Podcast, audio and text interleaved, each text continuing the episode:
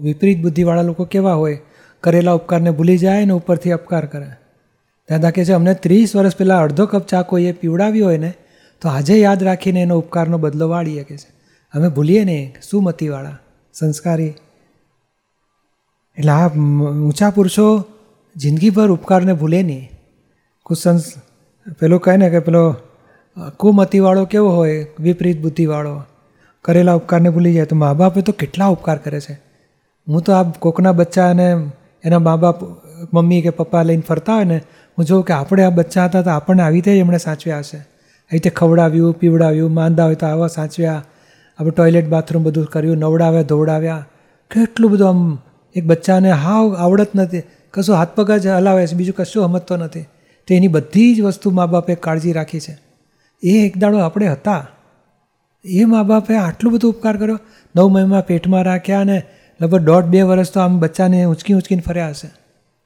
પછી પેલો ચાલતો થયો ત્યારે ધીમે ધીમે વજન ઓછું થાય ને તો ઊંચકી ઊંચકીને ફર્યા કરવું પડે, આઠ કિલોનું વજન.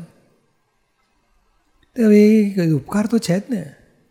એક આપણી સાયકલ આપણી, આપણે પરીક્ષામાં જતા હોઈએ અને આપણી સાયકલ બગડી ગઈ અને આપણે મોડું થતું હોય અને આપણો પાડોશીનો કોઈ મિત્ર હોય કે ચાલો મારી ગાડીમાં બેસી જાઉં તને સ્કૂલમાં મૂકી જાઉં છું.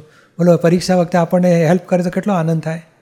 હવે એ ઉપકાર બોલો, બે વર્ષ પછી આપણને એનો પ્રોબ્લેમ આવે ને, નાના કાકા, હું આમાં હેલ્પ કરું છું, તમે મને કેવો ઉપકાર કરો બોલો, આટલી પરીક્ષા વખતે તમે મને આટલી હેલ્પ કરી હતી, આખી જિંદગી ભૂલતા નથી. અને બે ચાર વખત એની હેલ્પે કરી આવીએ છીએ. ત્યારે મા બાપે તો કેટલો ઉપકાર કર્યો છે.